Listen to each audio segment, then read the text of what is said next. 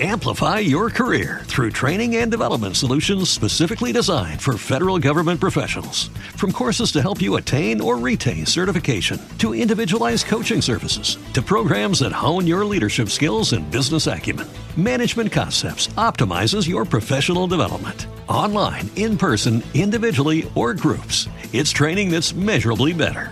Learn more at managementconcepts.com. That's managementconcepts.com.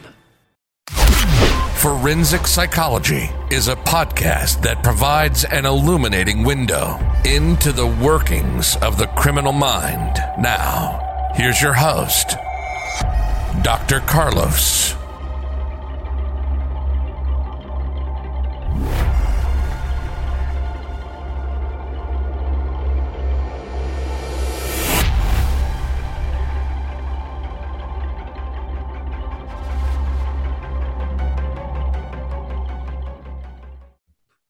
Welcome back, everybody. Well, today we have a great guest, Dr. Eric Messamore. He's an MD, PhD, a psychiatric, psychiatric physician, pharmacologist, university professor, and a solution-focused scholar. Today we're going to be talking about schizophrenia. We're going to be talking about psychosis and a whole lot more. He's a recognized authority in the field of psychiatric medicine. He believes in moving useful mental health information out of library textbooks or academic journals and into the hands of the people who need it. So if you're ever thinking about getting into the field, if you're in school for the field, or already in the field, this is the podcast for you. You can learn more about him at learnaboutpsychosis.com. It's learnaboutpsychosis.com. But before we get started, you know what to do. Share, subscribe, hit that like button. You know we like it. Let's not waste any more time. Welcome to the show, Dr. Messamore. Welcome, sir. Uh, thank you for having me. Nice to be here. Thank you for doing this. This is a, we just talked about before the show. It's a very complicated topic that somehow the, the, media tends to make it simple and they have a lot of distorted beliefs about it. So I'm really glad you're here so we can kind of try to straighten out some of this stuff. I think movies also make it uh, jumble up a lot of the information too. So let's do this. I guess my very first question is tell us a little bit about psychosis and what you want to get the message out for people. Yeah, great. So psychosis is absolutely butchered in movies, journalism, popular culture. In fact, it's I, I call it one of the last safe bastions for bias because you know I can read it. Nobody would let's see if any political figure or celebrity were to use certain kinds of racial words, they would be pummeled in public media for being biased and cruel and mean. Yet I routinely read in the newspaper, you know, cabinet officials calling something psychotic. Uh, people can use in in sitcom in um, television series or movies if you are a scriptwriter and you want to make something very spooky or suspicious or scary you put a person with psychosis in that and then the public sees that's spooky unpredictable. Um, it's just a mess and consequently nobody really knows exactly what psychosis is. Part of that as well is because psychosis was coined in about 1843 it appeared in medical journals as a word to describe essentially problems that lead to higher level brain function processes. Uh, but it was really never operationally defined like we define things these days. So it had a pretty vague meaning in 1843. Also, 1843 medical standards were not as they are now. In fact, I I, I don't joke about this, but 1843 was a couple of years before doctors first started to publish recommendations that you should wash your hands before you examine women who have given birth. So it was really a different era. And psychosis was the term was born in that era. Um, and since then, it's had lots of different, escaped into public jargon and had a lot of different disparaging meanings. The, it would be really nice if we could, if my field could simply redefine this in a way that's sensible and accurate. And I would propose that the easiest way to understand psychosis is basically a misperception syndrome. The brain, gen- the parts of the brain that generate perceptions generate clusters of misperceptions. And then the part of the brain that has to make sense of perceptions tries to make sense of them. You put those two things together and you get the essence of psychosis, clusters of misperceptions, which, if they occur in areas of the brain that lead to sound, sight, touch, we call them hallucinations. And if you generate misperceptions of importance or relevance of or significance, then the part of your brain that has to make sense of why is it that, for example, on my desk, the telephone or outside the window of the tree seem like they're just really substantially important. Are they connected in some way? They must be, says my thinking brain. And so I can come up with an idea, or thinking brain comes up with an idea. Oh, spiritual connection. Maybe I have gener- generated some new insight. So psychosis revolves around misperceptions of sensation. We call those hallucinations, uh, and around misperceptions of relevance. There, there's not a name for that. It's called aberrant salience in psychology, but that's not many people know about it. But the thing, the phrase or the term delusion, which is an unusual belief that seems impervious to other information, that process of delusion formation basically is the thinking brain trying to make sense of sensations of importance that part of the thinking brain doesn't really see as connected. So we have a i say we have a fund, we have a need as fundamental as oxygen or water for um, to make sense of things. And so when the brain generates these clusters of misperceptions we are we just have to the, or the part of the brain that does this is driven to come up with explanations that work that's great. You get uh, where the litany of questions now are coming at you after that. Um, you know, I'm trying to think right in the top of my head. My mom actually had psychotic episodes years and years ago before she passed. Um, they gave her Risperdal, if I remember correctly. That's what they think they gave her. But it was mm-hmm. interesting. I'll ask you. I'll ask you a little later on because it's interesting to me how they tend to have similar psychotic episodes, some of the individuals, and, and, and I'll, I'll look at that. I'll ask you later, like I said, but I want to get that out there. Um, let me go back to the neuroscience for a second. We'll start off with that angle for a minute.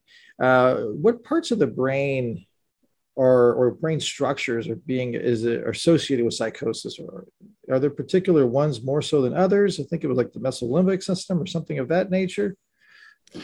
Yeah, the, lots of parts of the brain uh, appear to be functioning unusually in psychosis. But before I go further, I just want to point mm-hmm. out another important thing about psychosis is that it is relatively easy to recognize, just like fever, but also like fever, it has lots and lots of different causes. So psychosis is also best thought of as I'm thought of accurate logical symptom akin to fever. And once you have it, then the next question is what is the underlying cause. So I point that out because the, I mean, in the, the the fancy word is heterogeneous. It has a lot of different causes. It's not the same thing. If a hundred different people have a similar symptom, they may have five different illnesses or 20 different illnesses. They probably all don't have exactly the same illness. So when it comes to answering the question of what parts of the brain are affected, kind of depends upon that person's pathway to psychosis. But broadly speaking, we do have a whole family of medicines that get called antipsychotic medications. What they have in common across the board is that they block the one of the receptors or a handful of receptors for dopamine. So because we knew about this from 1950s, we have imagined or hypothesized that making too much dopamine or having too strong of a dopamine system is somehow relevant that is one pillar of the oldest, most famous hypothesis called dopamine hypothesis of psychosis. The other major pillar for that po- hypothesis came also from drugs, but that was from drugs that have psychosis as a kind of common side effect. Sp- amphetamine or the amphetamine derivatives are one set of drugs which if taken at high enough doses, most people will eventually develop hallucinations or paranoia. And also drugs that are used in the treatment of Parkinson's disease, which is a disease in which the brain loses dopamine. Those Parkinson's disease drugs are pro dopamine drugs. They augment the signal for dopamine, and they also have, as a not uncommon side effect, psychosis. So, when it comes to the question of what causes psychosis, we can look at drugs that ameliorate psychosis or drugs that can provoke psychosis, and they have very much in common the dopamine system. And dopamine in the brain, there are several circuits that several areas of the brain that make dopamine and several areas of the brain that receive dopamine. And this um, system from the midbrain that goes to the to the limbic system and the frontal cortex called mesolimbic or mesocortical system that does seem to be quite often overactive in people with psychosis. Actually, these days we have we have with positron emission tomography an ability to put in radio labeled precursors. And by radioact by radio labeled, I mean they generate a certain kind of radio- radioactivity called positron, and then you put a person into a detector, and that's the essence of positron emission tomography. So you can get positron emitting dopamine precursors and give them to living, breathing human beings with or without schizophrenia or psychosis, and then put them into the PET scanner, and you can literally measure the production of dopamine in various brain regions. And a large portion of people with schizophrenia, which is a disease characterized by persistent psychosis, a large portion of those individuals actually make more dopamine than the average person. Turns out as well that the people who make a lot of dopamine or make above average amounts of dopamine tend to be the ones that respond very well to dopamine blocking drugs. And, but going back to schizophrenia or psychosis is a heterogeneous, in other words, many causes phenomenon. Those PET studies have also shown that there's a subset of people with schizophrenia that actually make dopamine quite normally, equivalent to somebody without schizophrenia.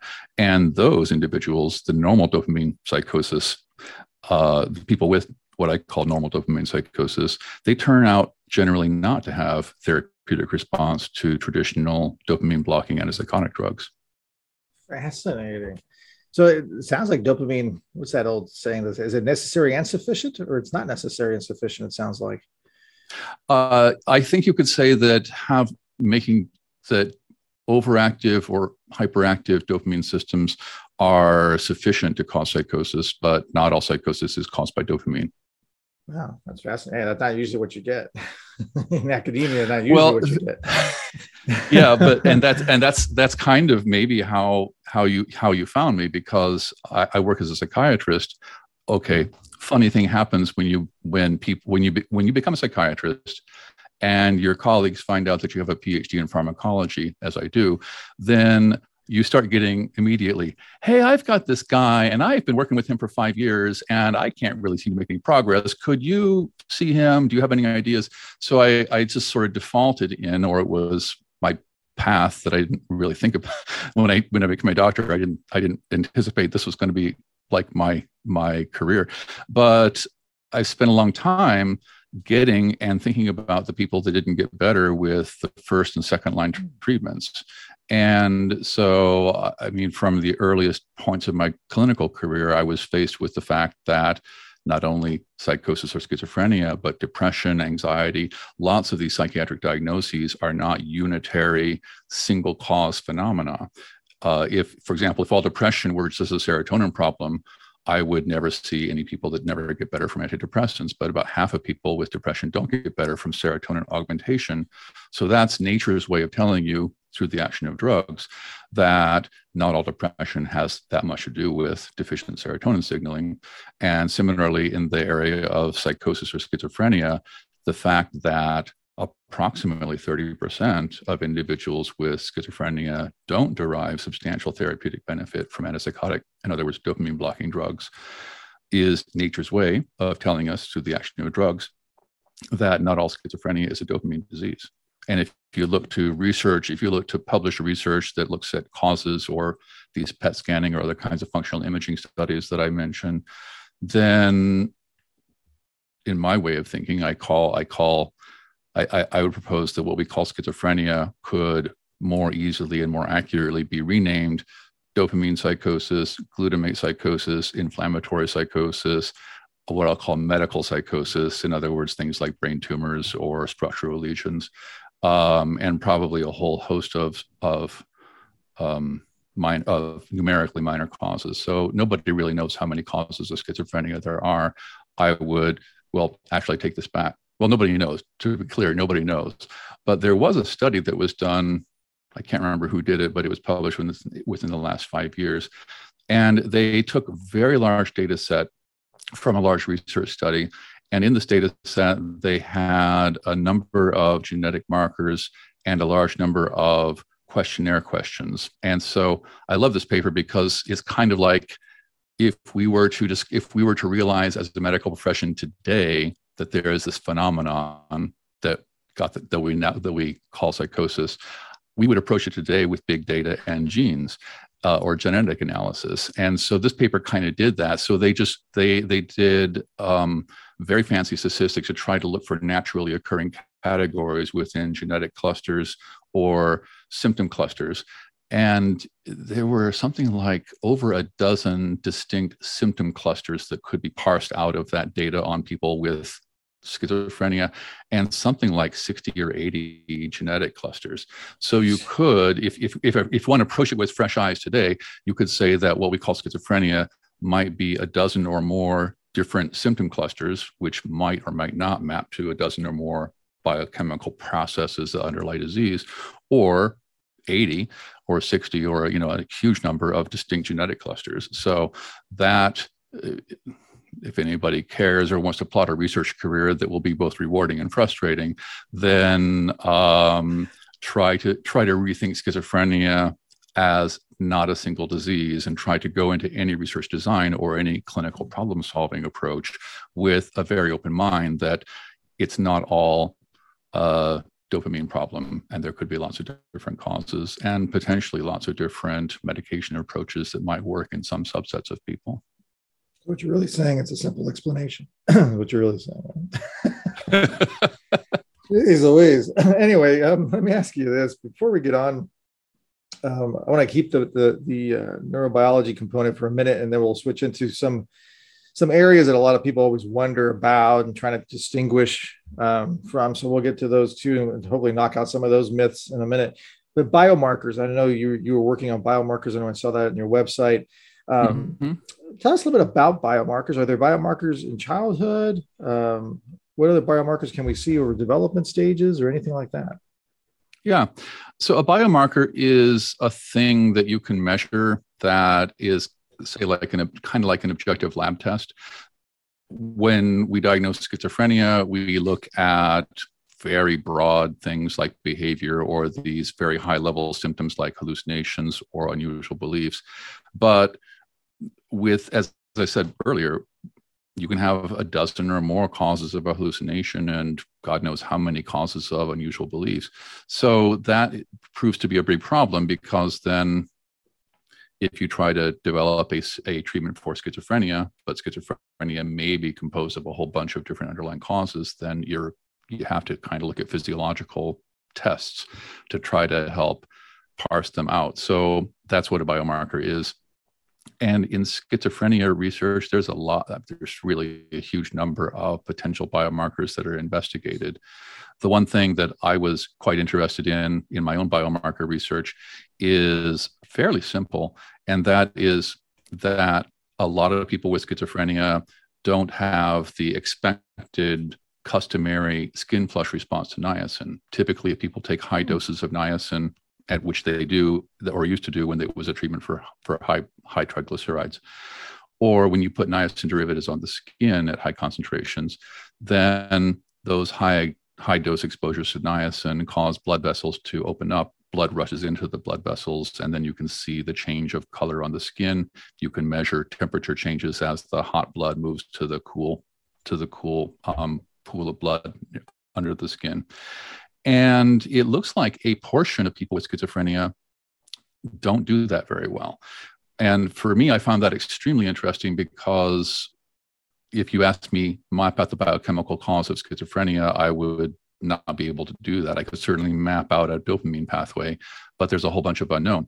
But if you ask me to map out the biochemical pathway for a normal niacin skin flush response, we I can do that very well. We've known we, we have great detailed knowledge about precisely what causes the blood vessels to open up, what chemicals are released. And so if it turns out that people with schizophrenia, or at least a portion of them, have an unusually blunted skin flush response, and if the skin flush response is very, very well known, that could lead to a discovery of a biochemical change that seems to be relevant to schizophrenia risk. Uh, I have colleagues elsewhere in the world I don't know if they published this yet or not, so I'm going to not give a whole lot of detail. But it, it does seem that this biomarker or this aberrant skin flush response is present at the very earliest stages of psychosis. Uh, in my own research, I found that it was present in first degree relatives. So, if you have a brother, sister, or a parent with schizophrenia, odds favor that you're going to have an unusual or an unusually attenuated skin flush response. And so the hope with biomarkers is there's a lot of possible applications. We might be able to detect somebody who is genetically or biochemically at risk way before they develop symptoms. And so that opens up the first step is it opens up avenues for research to try to figure out ways to prevent the onset of symptoms of schizophrenia. And since these biomarkers are going to tap into different discrete elements of physiology, they offer the chance to personalize medication treatment. So we might be able to, it, it when I said earlier about the dopamine, high dopamine and normal dopamine schizophrenia, uh, if we can work out a good, easy, cheap biomarker for knowing who has high dopamine the high dopamine form and the normal dopamine form, we will know who's likely to benefit from traditional antipsychotic drugs and who should be prioritized for alternate treatments. Right now, we have we we can put you in a PET scanning device and measure your dopamine synthesis, but not a not a not a lot of places in the world are equipped to do that. And there are technically some ways to measure dopamine in the blood that seem to reflect accurately or at least reasonably accurately dopamine production in the brain. But to do that it's very very complicated procedure with a lot of caveats. So it would take a high level of effort to do that reliably. But if we could come up with a simple we'll say dopamine biomarker then the really easy low hanging fruit application is you can then select people uh, parse them into the dopamine drugs and the not dopamine drugs. You'll also have an opportunity to uh, develop non-dopamine strategies for that non-dopamine illness. So there's a lot of potential applications for biomarkers. The biomarker work in psych- psychiatry seems to have a um, I joke about this a bit, but it, it seems to have a history which is reminiscent of bipolar disorder. So throughout the from the 1950s to the present, there are these various epochs in which somebody discovers something. Like the first one that got a lot of press was the inability of people with depression to suppress the release of cortisol in response to a certain kind of steroid hormone called dexamethasone. And that got a lot of papers. It was as if, hey, now we can have a lab test for depression. So great enthusiasm happened, the manic phase, lots of money was spent. And then findings came out saying that people without depression have this aberrant hormonal response. It's also present in PTSD. It's also present in some forms of anxiety. So then comes the recrimination phase and the regret that the, the downside of the bipolar history of biomarkers in psychiatry. Um, and I'll just add parenthetically, we, my field continues to get this wrong because they had in the excitement phase, ah, we have a lab test for depression in the recrimination phase, uh, but this test is present also in PTSD. It's also present in people with no obvious clinical diagnosis. What they and so therefore the biomarker is failed. What they should have said was, "Wow, we have a way to measure." Um, hypothalamic pituitary axis dysfunction. And now that we can measure who has aberrant hypothalamic pituitary axis functioning, let's find out how that manifests in the in the life of people. Obvious, I mean, I would reconstructing that data, I would say obviously it can translate into the clinical picture of melancholic depression, but it can translate into the picture of PTSD or it can translate into the picture of some syndrome that doesn't have a diagnosis. So again and again, my field lost the opportunity to listen to nature and develop categories around it and instead stuck with the category and insisted that biomarkers have to line up one to one with the DSM diagnosis, and nature doesn't doesn't know what we think about it actually. So you know, expecting that a biomarker will it's impossible in my view to find a biomarker that will accurately discern just one psychiatric diagnosis because for that to happen we would have had to gotten so lucky as to as that our initial diagnostic categories which are just generated on mood or behavior line up in a one-to-one fashion with some gene or biochemical process. And that's just not the way nature works ever. It's funny human beings are always trying to box into things into simplicity to make it a yeah. one-word answer. They want that panacea but that's where I think a lot of the problems occur. That's why you have a lot of debates because people are arguing the nuances of particular topics and instead of like hey it's much more complicated than it is i always tell my students the same thing. Life is complicated. It's that's not simple. That's, yeah exactly. Um, this is the last one i guess for the neurobiology a- aspect. I wanted to see what your take was on, the, on the, some of the studies that we read that we they get taught in the textbooks about um, the prenatal environment and influenza and its correlation with schizophrenia. What's going on there? Yeah the a, a an old hypothesis which looks every time it's tested valid a way hmm. to understand a good portion of people with a, a good portion of schizophrenia is called the neurodevelopmental hypothesis. And essentially what what the what that hypothesis says is that some things happen during gestation during intrauterine or early life development. The brain wires itself in ways which allow it to function very well up until a certain point in life in late adolescence, early adulthood, when the brain undergoes another massive round of rewiring and also come online lots of life stresses and lots of hormones that weren't existing during childhood.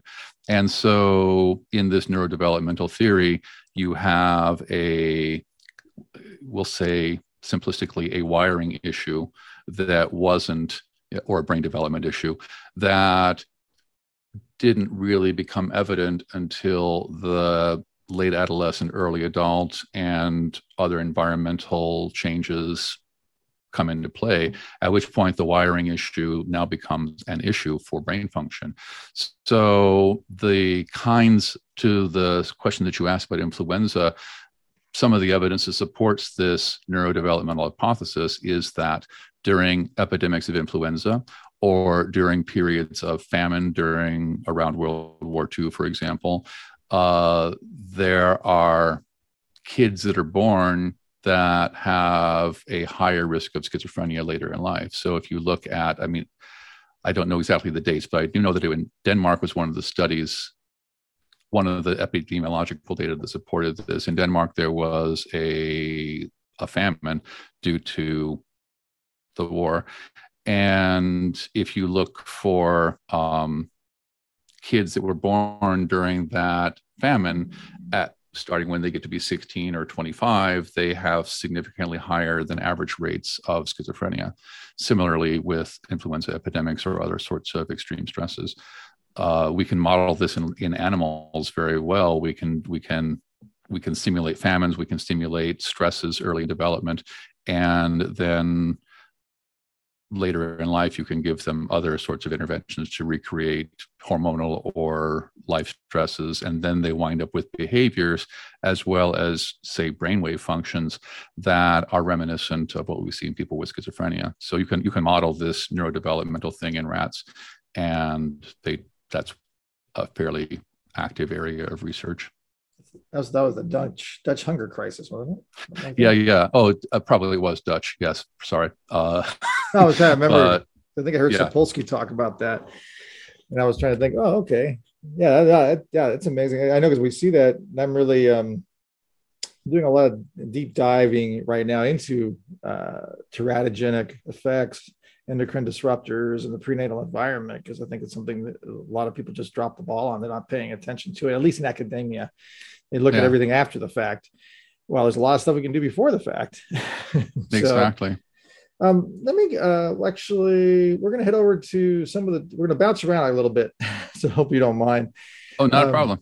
These are some of the things that I know people wonder about out there, and at least in academia, I get a lot of these questions as well as in the general population. Um, marijuana. This is going to be a touchy subject for some, but I, oh, think, yeah. I think people are starting to get the idea that the THC levels are not the same anymore. Everybody that I've talked mm-hmm. to um, on the show about it says, "Hey, we're we're not testing with these high levels that are out in the streets. The THC levels are skyrocketing right. out there." Um, but there is a correlation between marijuana use and psychosis, especially for adolescents. Am I wrong on that? You're absolutely correct about that. And how now? So, what is it? Is it causal? Is it a, an enhancement? Yeah, this is where it gets well, complicated. Me, yeah, it does get complicated. It also gets. I found it, it stirs a lot of passion and sometimes anger. So, for those who might have certain points of view that could lead to anger, I want to say at the beginning, um, well, two things. One, I spent nearly probably 15 or 17 years in Oregon, very weed friendly. And whether I was living in Oregon, Illinois, everywhere I've gone, I have always signed petitions that will liberalize cannabis policy. I think that personally, prohibition was a bad policy that I, have never supported prohibition of any kind. So I point this out now because what I'm going to say next is not charitable to the weed story. Um, but just because something, you know, because something should be legal doesn't necessarily mean that it's safe. You can look at guns or cars or whatever to, to justify that. Um, but I, I also want to point that out because a criticism that I get when I say things like THC absolutely can cause psychosis is that I'm just scaring people that I'm trying to advance a prohibition agenda, agenda. Never really had that as a thing. I again am a psychiatrist. I see actually having practiced in Oregon a long time, I see lots, see lots, and saw lots of casualties of cannabis misinformation. The misinformation specifically being this is totally safe and natural. So I saw the people that were getting psychosis, panic attacks, and having lots and lots of problems. And since I started to, I started to point this out in public spaces, uh, like online, and then when I opened my mouth about what I saw as a clinician, I would get lots of emails or other contacts from people who themselves had experienced cannabis induced psychosis or from the parents whose kids have experienced cannabis induced psychosis, sometimes with extremely severe and seemingly lasting consequences. So it's a thing. So to come back to your question, we've known, well, first, first funny story this whole idea of medical marijuana is not at all a new idea. We actually had medical marijuana in the United States and in Europe from 1850 to about 1930. Um, if you go to archives of old medical books, you'll find mm-hmm. in old medical textbooks from 1880, 1910, that cannabis is listed right along with everything else as an ordinary medicine. I find these books to be interesting because these were written in an era when doctors were using cocaine to solve problems. I mean, it was a very non judgmental area when it came to drugs. And so you can't really say that when they were writing in these textbooks, symptoms that look to a modern eye exactly like schizophrenia or psychosis that these authors were trying to advance a prohibitionist agenda or a moralist agenda. I mean, they were just they were just doctors telling other doctors through the textbooks what cannabis can be used for and what problems can arise. So it was known to physicians in the first era of medical marijuana that it can be very useful for many things, but it can also cause some people to have very serious problems in the area of cognition or perception. And in the modern era, there, uh, there's been at least 10 epidemiologic studies showing that cannabis use in early life is associated with a substantially higher risk of developing schizophrenia diagnosis later in life. If you look at, if you average all of the 10 or so studies that have been done, you'll find that the, the odds ratio or the degree of elevated risk is on, on average about fourfold elevated above baseline. Some of the studies have much higher odds ratios for developing schizophrenia. So epidemiologically, it's a thing. And people who are critics of this, or I call them optimists, will point out correctly that correlation, you can't prove causation from correlation. This is true. So those epidemiologic studies don't prove that cannabis causes um, schizophrenia. However, when it comes to um, doing studies that involve a bad outcome like lung cancer or schizophrenia, you can't just round up 10,000 people and have 5,000 of them smoke weed and 5,000 smoke placebo weed and say 10 years we're going to see who has schizophrenia. Uh, we didn't do that for cigarettes either, by the way, but it's it's really clear that cigarettes cause cancer. How do we know that if we never did the clinical trial to give people cancer by smoking? We looked at it by using epidemiology and logic and animals. So, to make a case for causation in the case of cigarettes and cancer, you say there's a lot of epidemiological studies that show that smokers develop cancer at higher rates. You can also discern dose effects or exposure effects. So people that are heavy smokers are more likely to have cancer than light smokers. And we see that relationship between exposure, degree of exposure, and schizophrenia risk in adulthood. So we have that dose response effect in the epidemiological data. We then say, is this biochemically plausible? Like in the case of cigarettes and cancer, are there chemicals in cigarette smoke that can turn on cancer genes and produce cancer? And yeah, similarly in the THC story, it's entirely biological plaus- biologically plausible. Uh, THC does several things that are relevant to schizophrenia or psychosis pathology. One, we know that cannabis or THC causes certain areas of the brain to release high quantities of dopamine. We actually caught that in action in a human PET study in one case. Uh, we also know that, like, the, the thing that people, I don't think people fully understand most of the pharmacodynamics of cannabis that I read about say it has these THC and that attaches to a receptor in the brain that's designed to detect anandamide. And it sort of limits the discussion to the endocannabinoid system. But the next thing is the most important part of the story. THC binds to a receptor called CB1. CB1 is located on nerve terminals, nerve terminals which release neurotransmitter. And the immediate effect of CB1 activation is to shut down the release of glutamate and GABA, which are, in terms of the number of synapses the brain uses, the number one and number two neurotransmitters in all of, of the brain. So take it just one step further THC, by virtue of binding the CB1 receptor, shuts down the release of glutamate and GABA, which is saying like taking the foot off the accelerator in the case of GABA, or taking the foot off the brake. I'm, I'm taking the foot off the accelerator in the case of glutamate, or taking the foot off the brake in the case of GABA. Um, you could expect there might be some things that happen as a result of that and some Maybe. people might react some people might react badly the glutamate story is particularly interesting because as i said way back in earlier in the discussion schizophrenia can be parsed into dopamine psychosis, glutamate psychosis, inflammatory psychosis. Let's talk about glutamate psychosis. Drugs that block the action of glutamate very reliably cause psychosis, which is oftentimes indistinguishable for schizophrenia. Ketamine and PCP are classic glutamate receptor blockers that classically cause schizophrenia like uh, psychosis. And going back to THC, inhibits the release of glutamate. So rather than blocking receptor, THC is working on the pre-receptor side, you know, blocking the signal, tamping it down. And um, another, okay, I'm going to come back to this story in a second. Let's go back to these lines of evidence for causation when you can't do a clinical study. So you look for epidemiological association, exposure, and outcome relationships. You look for biochemical plausibility.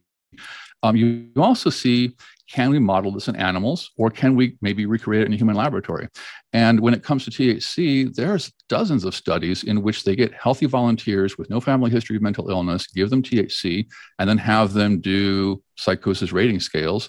And again and again and again, you find that a subset of volunteers experiences low grade psychosis from low grade doses of THC in clinical laboratories you can't give high grade you can't give high doses and high high you know high um, high risk but as best we as close as we can come ethically we can see reliably that giving THC causes psychosis. So that is the definition of causality. So those who say that it can't, please read those studies. Um, but in one of those studies, they had volunteers not only get THC, but they also had them go into a special kind of MRI scanner designed for a technique called magnetic resonance spectroscopy. So it's basically the same tube, but different software, which allows you to measure the concentration of a handful of brain chemicals, amongst them glutamate metabolites. So they got this cadre of volunteers, gave them the THC, found some of them didn't have psychosis and some of them did. and everybody went into the magnetic resonance spectroscopy scanner to have their glutamate metabolites measured. The ones, the volunteers that developed psychosis after the THC exposure had baseline lower levels of glutamate and had changes in their brain that suggested greater inhibition of glutamate release. So we actually caught that one in the act as well. So when it comes to the question of can it cause psychosis, you know, yeah, it can. And the the big question is what exactly is the relationship between cannabis-induced temporary psychosis and longer-term permanent psychosis in the form of schizophrenia. Um, we have to go back again to some epidemiological studies to um, get some hints. And several studies done in Scandinavian countries, which have very good record systems. And they simply did a design where we're going to look at all the records and find individuals that got a substance induced psychosis diagnosis at one point in their life. And then we're going to look forward in time in their records and see what the risk is of developing schizophrenia or bipolar is. And it was really fascinating because different kinds of substances were associated with different likelihood of later diagnosis of schizophrenia or bipolar disorder. The cannabis induced psychosis and amphetamine induced psychosis had the highest predictive value for later having a diagnosis of schizophrenia or bipolar disorder. And depending upon the studies, the, those conversion rates were 30% or higher uh, in one of the studies where they looked at the diagnosis of either schizophrenia or bipolar disorder, it was more than 40% likelihood. So, having an episode of cannabis induced psychosis means that you have a 30% or higher risk of later being diagnosed with bipolar disorder or schizophrenia. That I explained that to, it's really hard as a clinician to to um, have these conversations with people who have had cannabis induced psychosis because by and large they like what cannabis does. So the the the, the benefits that they've gotten up to that point seem to make it difficult to hear you know the following information. But I, I do point out to anybody who's open enough to listen that the fact that you dear patient have experienced psychosis after use of insert drug name there, but cannabis, for example, um, that means probably that you have a cluster of genes and a neurologically wire a neurological wiring system which is sufficient for your brain to move on to psychosis type of functioning.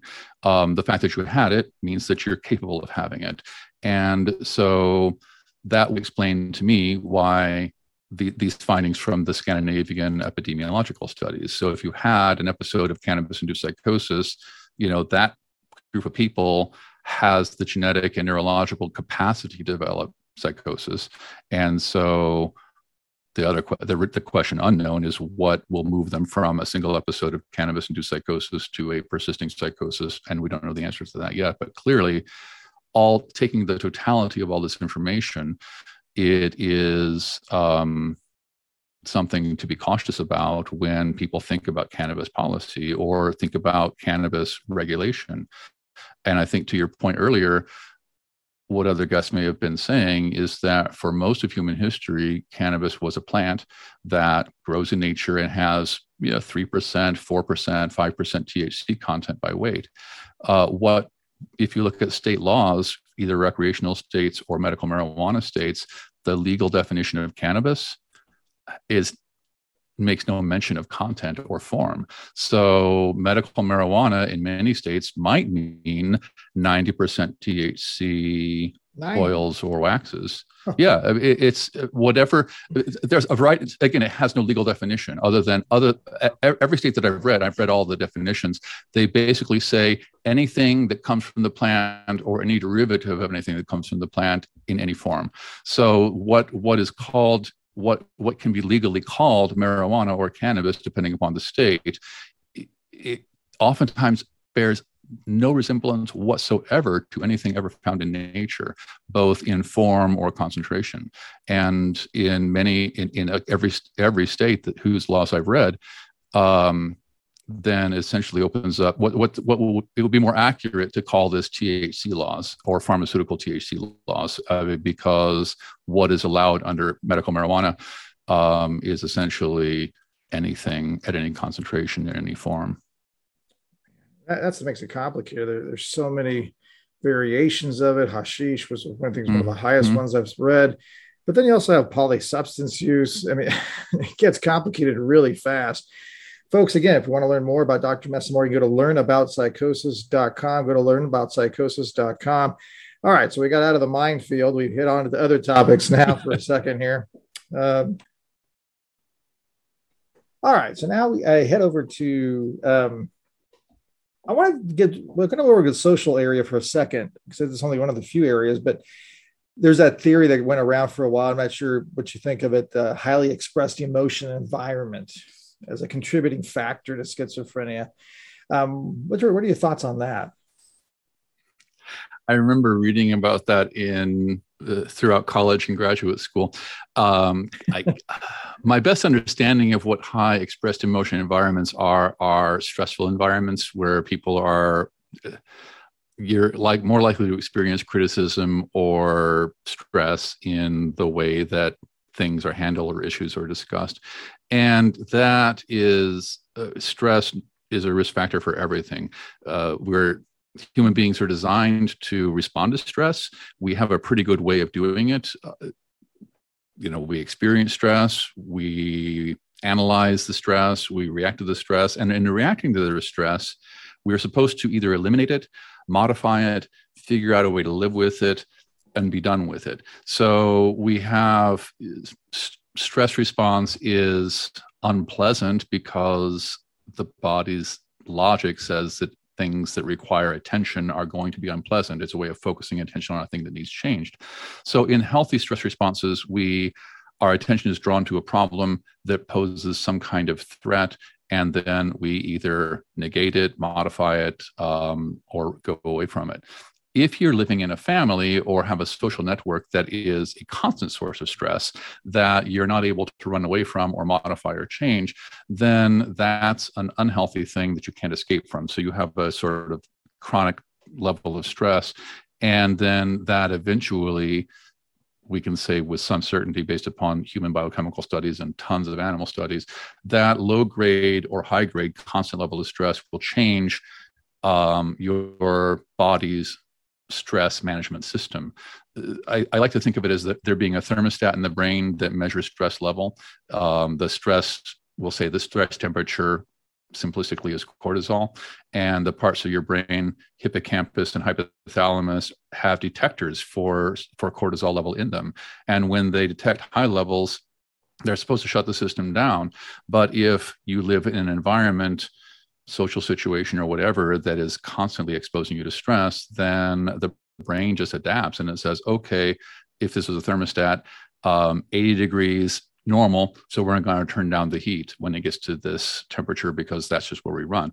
So, uh, and and data from humans and animals both support this idea that the stress set point in the brain rises, and that produces lots and lots of downstream changes in other neurochemical systems or other body systems, which seem to associate with higher likelihood of almost any psychiatric diagnosis in a number of medical conditions.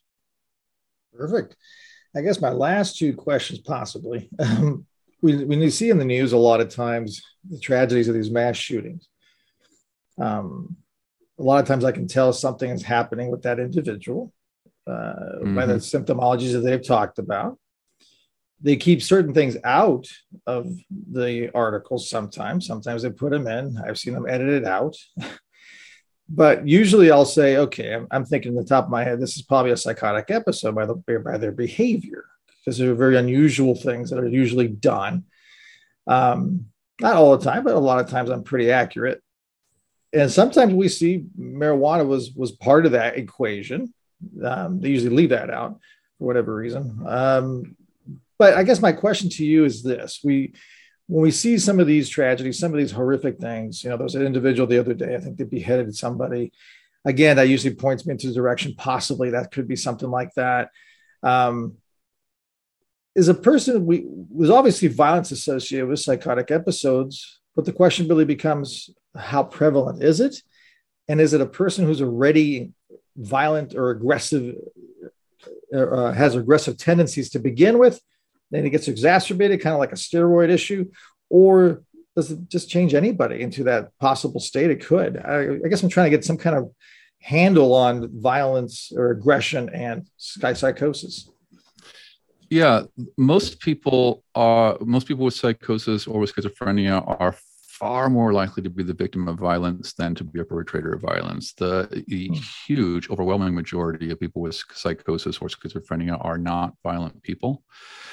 If you look at the, if you look at the data as they can be found, you will see that with, say, schizophrenia, for example, and psychosis would follow from that, that across all comers, there is a statistically significantly higher rate of violent behavior compared to somebody without that diagnosis.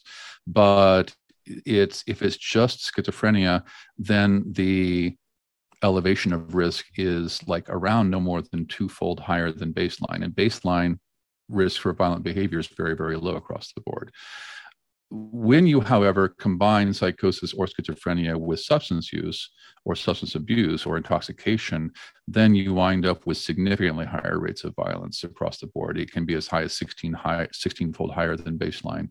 And most of the reports uh, and most most episodes of really horrific violence involve a combination. Well, if psychosis is involved, it usually is also paired with a substance use issue, and um, so that's uh, is the, the combination of substance use and psychosis is a is a kind of bad combination. Unfortunately, it is relatively common for people with substance with psychosis or substance use uh, sub, for people with psychosis or schizophrenia to have co-occurring substance use issues. Uh, again, most people with co-occurring psychosis or substance use are not violent people, um, but if violence is going to happen, that is a factor that can re- increase their odds. I've been doing a lot of research lately on microbiome, and it's been kind of fascinating. It's like a growing mm-hmm. new field, and I know when it's growing, a lot of times everything gets slapped with it. Um, there are some pretty decent arguments, a lot of correlation arguments. Are you seeing anything microbiome at all in, in schizophrenia or psychosis? I have not. I mean, I, I read a lot of medical reports and literature. Mm. Um, I have not dedicated any time specifically to looking at microbiome stuff on psychosis or schizophrenia. In my, you know, in my I do tend to have um, a bit of an ADHD mind. So I'll, if I go to PubMed or Google Scholar, I'll see all these other links. So I will go down these rabbit holes. I haven't seen a whole lot in all the reading that I've done on microbiome issues for schizophrenia or psychosis yet. But uh, yeah, I started seeing papers about microbiome research that were just astoundingly fascinating, mm-hmm. starting in like 2007 or so. Things like things like changing the micro changing the gut bacteria flora in animals given experimentally induced heart attack or stroke, you'll find that you know gut flora composition changes the outcome. It can promote, it can recover your survival.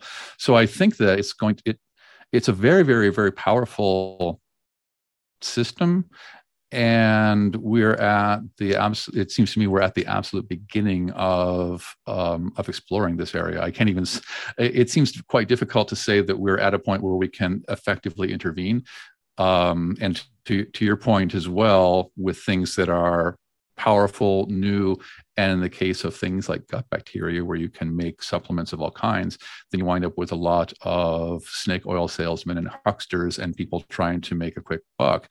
And i I really, it makes me sad that we have an environment that can happen because when a space is invaded by hucksters and quick buck snake oil salesmen then it really it, it tends to tarnish the reputation of that and it drives serious scientists to go look for other things so nonetheless it is a very powerful system and i you know i i i, I wonder a lot about what the possibilities will be for being able to harness that for medical uses in general, but particularly when it comes to psychiatric conditions. I guess my last question is a two part question. It reminded me, I don't know if they're brain structures uh, or what you know about this particular phenomenon. It's always interested me. The Beautiful Mind showed it, the movie. Um, but I see a lot of people with psychosis over the years, and a lot of people's obviously subjective, but that have Nazi type delusions. Um, and I also see uh, devil type delusions. The devil told me to do it. We saw Son of Sam from many years ago. Just use one anecdote, but there seems to be some kind of themes that run with the type of psychosis for certain individuals. I know with reading, my background's criminal psych, so I'm usually looking at the criminal mind type of stuff. And I know some of the, the violent crimes that I saw last year, some of the individuals who had psychotic episodes, several of them had said that it was either the devil told me to do it. I think there was an individual killed both of his kids because the devil said, you know, you got to do this. And then another individual, something about the Nazis obviously i'm assuming prior to the nazis uh, when they had psychosis episodes it wasn't the nazis i don't know who it was back then maybe it was all religious based anything going on there that you know about yeah uh, well to the times like before the nazi era if you look if you look to the writings of emil kraepelin who was a mm. We'll say the father of the schizophrenia diagnosis kraepelin was a german psychiatrist or a german uh, I don't know if they had if they called them psychiatrists back in those days, but he was a German physician who worked in the special hospitals that were being built in the 1800s for people with mental illness. And Kraepelin, Kraepelin's life work was to try to categorize different kinds of illnesses. If you look at Kraepelin's writing, he'll describe patients that we would recognize today as having psychosis, and they're drawing out you know these machines that are creating these these disturbing ideas so rather than having mm-hmm. delusions of Nazis, they had delusions that involved machinery. This was in the height of the Industrial Revolution, so everything was about machines. So you know, you took a common a, a common societal concept and to go back to what I said at the beginning, the part of the brain that does the thinking that has to make sense of everything is trying really hard to make sense out of perceptions that part of the brain that, that don't normally go together. So if and I said exam I said earlier in this in this broadcast on my phone right now to my left is a telephone and to my right is a window and there's a tree so if i get this misperception of significance that my phone is really like almost trying to tell me something. And that tree out there seems unusually alive or unusually brown or really super strong. Like, could these things be connected? So there's a compelling desire to solve a giant riddle about why is it this stuff like this what's the message for me and so if that's the problem that thinking brain tries to solve then thinking brain uses whatever explanations are in line with the explanations that culture might provide or with underlying temperament might suggest. So if I should be perhaps a more suspicious person, and suspicion, by the way, is quite an adaptive response. If I don't, if I'm facing a situation that I don't know what what means what, assuming the worst is actually a good position to start from because I might it will probably pr- promote my higher level of safety. So I can make I can make I can make guesses that these are sinister. These are somehow connected by backstream wires or or malicious energy. And from malicious energy, what else could do malicious energy? Well, you know, devils can, Nazis could, uh, whatever. So I, I get, um, you know, I sort of build on this mm. belief and to come back to the tension of having these misperceived significances. If my phone on the left and the tree on the right are really trying to tell me something or i get the sense that uh, there's some message there i have tension. If i develop this idea that they are connected by malicious energy it's not nice know that's happening, but at least I've answered this question and it sort of reduces my tension a bit a bit. And anytime I get a new misperception or anytime I see a situation which seems to be a little confusing, I can then fit this into this new belief about malicious energy behind things. Um, and that's how delusions get reinforced because if you have an exp- if you don't have a belief that works to explain some things, then we're going to apply that kind of cognitive bias to a lot of things, and a lot of it might fit, particularly if it's something as nebulous as malignant energy. You can also have, if you have um, a different temperament or a different tapping into a different kind of cultural system belief, I can go again with phone and tree, and I can imagine I have, you know, they're connected by bright spiritual energy, or I've been given a gift of insight to see the deeper meaning of things. And that could make me very excited. If I should be a religious person or at least tap into sort of religious mythology in my culture, then I might believe that I'm getting, you know, I'm chosen by God for something. And from that, maybe, uh, maybe I'm going to be a second coming of some, some prophet and I can go from there. Once again, I have the expectation. I have now a, a, framework for viewing the world that makes sense of things that needed to be sense made, and from there, new uh, misperceptions of significance can be incorporated into that belief, and then I can start to see you know things that are ordinary in new lights. So that's how these belief systems evolve, and that's why they tend to follow um, a combination of personality factors and temperament as well as cultural uh, systems that can explain stuff. So I see in my work, I see a lot of stuff with computers and chips because these are, I mean, these are very powerful tools and they can do a lot of stuff that behind the scenes. So it, it's a great, it's a great belief system to explain a lot of stuff. Again, for the phone and the tree, wireless connections are abounding and i'm sitting in a mm-hmm. space with a lot of wi-fi so that's a it's a great system to explain stuff but all all, of these many of these unusual beliefs that are called delusions um, are basically the way that thinking brain has developed our ex- explanations that thinking brain has come up with to explain the combination of misperceived sensation hallucination and misperceived significance I could keep you here all day, but unfortunately, I have to wrap this up. I think that caused about another 10 questions to pop in my head. Folks, again, if you want to learn more, go to learnaboutpsychosis.com. Learnaboutpsychosis.com. It's Dr. Eric Messamore, M E S S A M O R E. Dr. Messamore, I can't thank you enough for being here with us today. Well, thank you again for inviting me. It's great to talk with you. And um, I hope your listeners have found something useful. And again, to go to learnaboutpsychosis.com, you'll find my contact information. I have, I, am going to be giving a, uh, leading a continuing medication, a continuing medical education seminar for clinicians. That'll be September 17th. So you can sign up for there or, you know, just get in contact with me. It's contact with me and send me questions. Happy to try to engage with as many people as I have time for. Awesome stuff. I think I definitely learned something. I'm sure they will. Super. I thank you again, folks. Again, man, you know what to do. Share, subscribe, hit that like button. Go check out learnaboutpsychosis.com. Amplify your career through training and development solutions specifically designed for federal government professionals. From courses to help you attain or retain certification, to individualized coaching services, to programs that hone your leadership skills and business acumen, Management Concepts optimizes your professional development. Online, in person, individually, or groups, it's training that's measurably better. Learn more at managementconcepts.com. That's managementconcepts.com.